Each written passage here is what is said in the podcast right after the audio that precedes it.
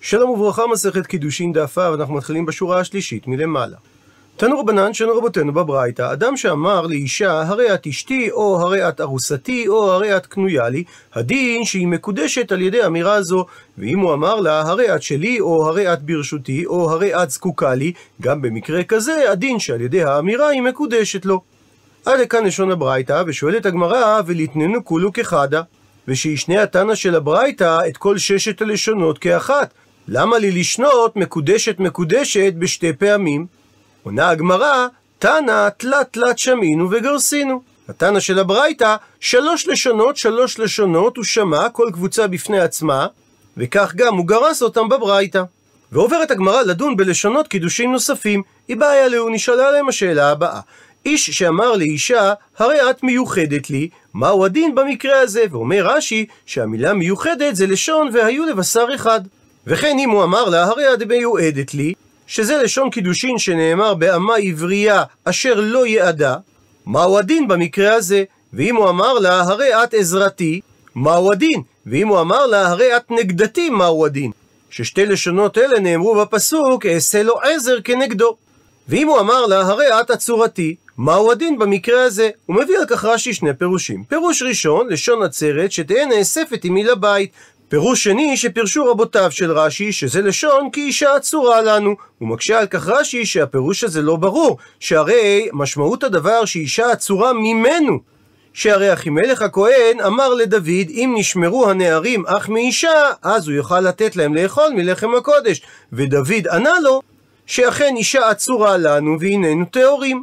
ומיישב תוספות את פירוש רבותיו של רש"י, שניתן לומר כי אישה שהייתה אצלנו מתמול שלשום היה זה, אבל עכשיו אנחנו טהורים. וממשיכה הגמרא ושואלת על לשונות נוספים שהמקור שלהם מפסוקים צלעתי מהו, סגורתי מהו, תחתי מהו, תפוסתי מהו, לקוחתי מהו. ואומרת הגמרא, פשוט מי אחדה. לפחות אחד מהספקות ניתן לפשוט דתניא, שכך שנינו בברייתא, אדם האומר לאישה, לקוחתי, הרי זו מקודשת, משום שנאמר, כי ייקח איש אישה.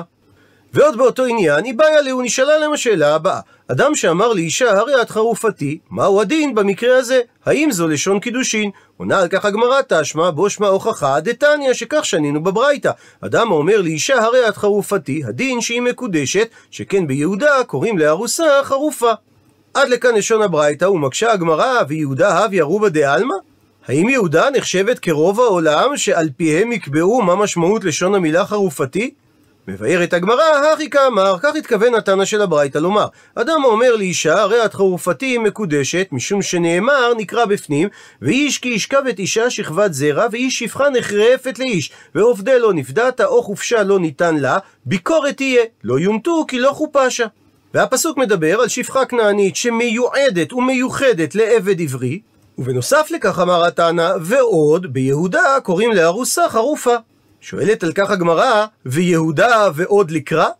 וכי המקרא צריך סיוע ממנהג שהיה ביהודה? אלא מבארת הגמרא, הכי כאמר, כך התכוון התנא של הברייתא לומר, אדם האומר לאישה, הרי את חרופתי, אז ביהודה היא תהיה מקודשת, שכן ביהודה קוראים לארוסה חרופה. הוא מסביר רש"י שמלשון הפסוק לא ניתן להוכיח שמדובר על לשון קידושין, שהרי הפסוק מדבר על ייחוד בעלמא של שפחה כנענית לעבד עברי. ובשפחה כנענית הרי אין קידושים תופסים בה. ואם תשאל, אז כיצד בהווה אמינא ניסינו להביא הוכחה מלשון הפסוק? עונה על כך רש"י, שכנראה הגמרא סברה כדעת מי שאומר במסכת גיטין, שהפסוק מדבר באישה שחציה שפחה כנענית וחציה בת חורין, שבצד הבת חורין שבה שייך בצד קידושין. וחוזרת עכשיו הגמרא ושואלת על אותם לשונות קידושין מיוחדים. במה יסקינן? באיזה מציאות מדובר? אילימה, אם מדובר בשאין מדבר עמה קודם לכן על עסקי גיתה וקידושיה, אז מנה ידע מייקה אמר לה. ההקשר של הדברים שלו לא ברור לה, וממילא למה שהיא תדע על מה הוא מדבר. כך שאפילו אם אותם לשונות הם אכן לשונות קידושין, היות והיא לא ידעה מה הוא אמר לה, אז מדוע שהיא תתרצה להתקדש לו? ואלא, אולי נאמר שמדובר במדבר עמה על עסקי גיתה וקידושיה קודם לכן? אבל אז, מה לי, אפילו אם הלשונות האלה לא היו לשונות קידושין, הדין שהיא מקודשת, שהרי במקרה שהוא דיבר איתה קודם לכן על עסקי גיתה וקידושיה, אז אף על גב דלא אמר לה כלום, נמי, גם אז הדין שהיא מקודשת. דתנן, כפי ששנינו במשנה במסכת מעשר שני, אדם שהיה מדבר עם אישה על עסקי גיתה או וקידושיה, ונתן לה גיתה או וקידושיה, ולא פירש שום דבר, רבי יוסי אומר, דיו, הוא לא צריך להוסיף כלום, או שהיא מקודשת אם הוא נתן לה קידושים, או שהיא מגורשת אם הוא נתן לה גט. רבי יהודה לעומת זאת חולק ואומר שהוא צריך לפרש. ואמר על כך רב הונא שאמר שמואל הלכה כרבי יוסי. אז באיזה מציאות מדובר שהוא אמר לה את הלשונות הללו? אמרי אמרו על כך את התשובה הבאה, לעולם מדובר שהוא במדבר עמה קודם לכן על עסקי גיתה וקידושיה. ואידי אהיב לה ושתיק אחי נמי.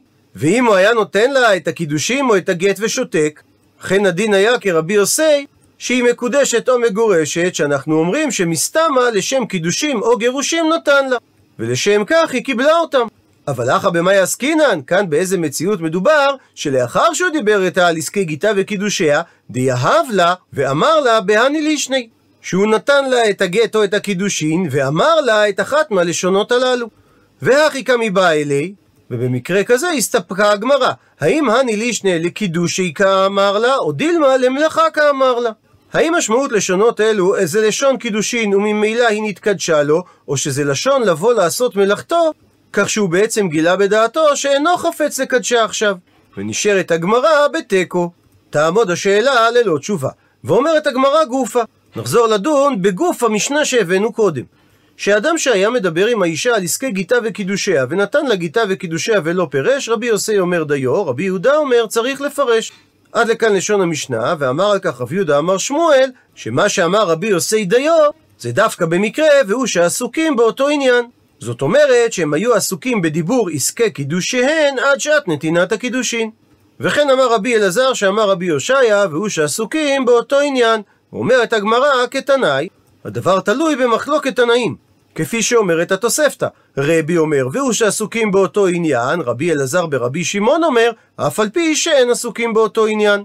עד לכאן לשון התוספתא, אבל שואלת הגמרא על דעתו של רבי אלעזר ברבי שמעון, והיא לאו עסוקים באותו עניין, מניה דא מייקה אמר לה. אם הם לא היו עסוקים באותו עניין, סמוך לנתינת הגט או הקידושין, אז מדוע היא מקודשת? הרי מניין היא יודעת למה הוא התכוון. עונה על כך, אמר אביי, שמה שרבי אלעזר ברבי שמעון התכוון, אף על פי שאין עסוקים באותו עניין, שזה מעניין לעניין באותו עניין. שהם פסקו מלדבר בקידושין ממש, והיו מדברים בדברים אחרים, שעדיין קשורים לאותו עניין, כמו כמה יש לך נדוניה, וכמה שדות יש לך להתפרנס מהם. שרק במקרה כזה אמר רבי אלעזר ברבי שמעון, שהאישה יכולה לקשר את נתינת הקידושין או כסף הקידושין לעניין עליו הם דיברו, ממילא הדין שהיא מקודשת. וחוזרת הגמרא ואומרת שאמר רב הונא אמר שמואל הלכה כרבי יוסי. אמר לי שאל על כך רב אימר לרב אשי את השאלה הבאה ואלא הדאמר רב יהודה אמר שמואל שכל שאינו יודע בטיב גיטין וקידושין לא יהיה לו עסק עמהם. דהיינו שמי שלא שולט בהלכות גיטין לא יהיה דיין בדבר שמא יתיר איסור ערווה וזהו עיוות שאינו ניתן לתקן. האם זה אפילו אם לא שמיע ליהא דרב הונא אמר שמואל? שהלכה כרבי יוסי כלומר, מסביר רש"י, האם ההלכה הזאת מצויה שיהיה אדם נותן גט או קידושין לאישה ואינו מפרש, או שזה דבר שאינו מצוי? אמר לי, ענה לו רב אשי, אין הכי נמי. אכן, גם על ההלכה הזאת נאמרו דברי שמואל. הוא מצטט את הגמרא את דברי שמואל מהעמוד הקודם, וכן בגירושים, אם הוא נתן לגיטה ואמר לה הרי את משולחת, או הרי את מגורשת, או הרי את מותרת לכל אדם, הדין שהרי היא מגורשת.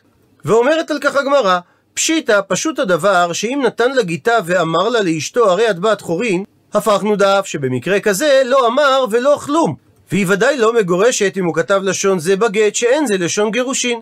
וכן במקרה שאמר לאדם לשפחתו הכנענית הרי את מותרת לכל אדם, גם אז הוא לא אמר ולא כלום, שהלשון הרי את מותרת היא לשון גירושין ולא לשון שחרור של שפחה, שאם הוא היה הופך אותה לבת חורין, הרי בכך הוא הופך אותה שהיא אינה מותרת לעבדים שהייתה מותרת להם קודם לכן. אלא זה לשון גט לאישה שמתירה לכל מי שהייתה אסורה לו בגלל שהייתה נשואה. אבל כאשר אמר לה לאשתו, הרי את לעצמך. מהו הדין במקרה הזה? הוא מבאר את הגמרא את צדדי הספק. מי אמרינן למלאכה כאמר לה? שהמשכורת שהיא מכניסה תהיה שייכת לה ולא לבעל, ואין כאן לשון גירושין, או דילמה או אולי לגמרי כאמר לה. שהוא התכוון לומר לה שהיא תהיה ברשות עצמה לגמרי, אפילו להינשא לאחר. אמר לי, ענה על כך רבינה לרב אשי תשמע, בו שמע הוכחה דתנן, שאומרת המשנה במסכת גיטין, גופו של גט שחרור שנותנים לעבד כנעני, נקודותיים ציטוט, הרי אתה בן חורין, או הרי אתה לעצמך. עד לכאן לשון המשנה במסכת גיטין, הוא מוכיח רבינה. השתא הרי עכשיו, ומה עבד כנעני, דקני לגופי, שגופו קנוי לאדון, וכי אמר לו האדון, הרי אתה לעצמך, לגמרי כאמר לי. הלשון הזאת מועילה אפילו לשחרור גופו, והוא יהיה מותר בבת חורין כיהודי כשר. אז אישה דלא קני לי גופה, שהבעל לא קנה את הגוף של אשתו, לא כל שכן, שכוונת הלשון הרי את לעצמך, שהיא תהיה לגמרי ברשות עצמה, וממילא אם הוא כתב לה את הלשון הזו בגט, הרי היא מגורשת. אמר לי, ושאל רבינה לרב אשי שאלה דומה, אדם שאמר לעבדו, אין לי עסק בך, מה הדין במקרה הזה? מי אמרינן, אין לי עסק בך, הכוונה שלגמרי כאמר לי, וממילא הדין שהעבד יצא לחירות, או דילמה או אולי למלאכה כאמר לי. שהוא לא שחרר אותו, אלא רק התכוון לומר לו שהוא לא צריך יותר לעבוד עבורו. אמר לי, ענה על כך רב נחמן לרב אשי, ואמר לה, ויש אומרים שענה את זה רב חנין מהעיר מחוזה לרב אשי, תשמע. בו שמע הוכחה מהתוספתא הבאה. אדם המוכר עבדו לעובד כוכבים, הדין שהעבד יצא לחירות, שכנסו חכמים את האדון לפדות אותו מהעובד כוכבים שקנה אותו, אפילו עד פי עשרה בדמיו, מפני שעבד כנעני חיה במצוות כאישה, ועל ידי המכירה לעובד כוכבים הוא הפקיע אותו ממצוות. וצריך לקבל גט שחרור מרבו ראשון, כדי להתירו להתחתן עם בת חורין, משום שהעובד כוכבים, את גופו של העבד הוא לא קנה, שכתוב מהם תקנו, ולמדו אתם קונים מהם, ולא הם קונים מכם, וגם לא הם קונים זה את זה. ואמר על כך רבן שמעון בן גמליאל, במה דברים אמורים שצריך האדון הראשון לתת גט שחרור, כאשר שלא כתב עליו אונו בשעה שמחרו לעובד כוכבים. ואונו זה לשון שטר, אבל אם הוא כתב עליו אונו, אז זהו שחרורו. עד לכאן לשון התוספתא, ושואלת הגמרא, היכי דמי, באיזה אופן כותבים את האונו? עונה על כך, אמר רב ששת, דכתב לי האדון לעבד, כשתברח ממנו, דהיינו מהעובד כוכבים, אין לי עסק בך.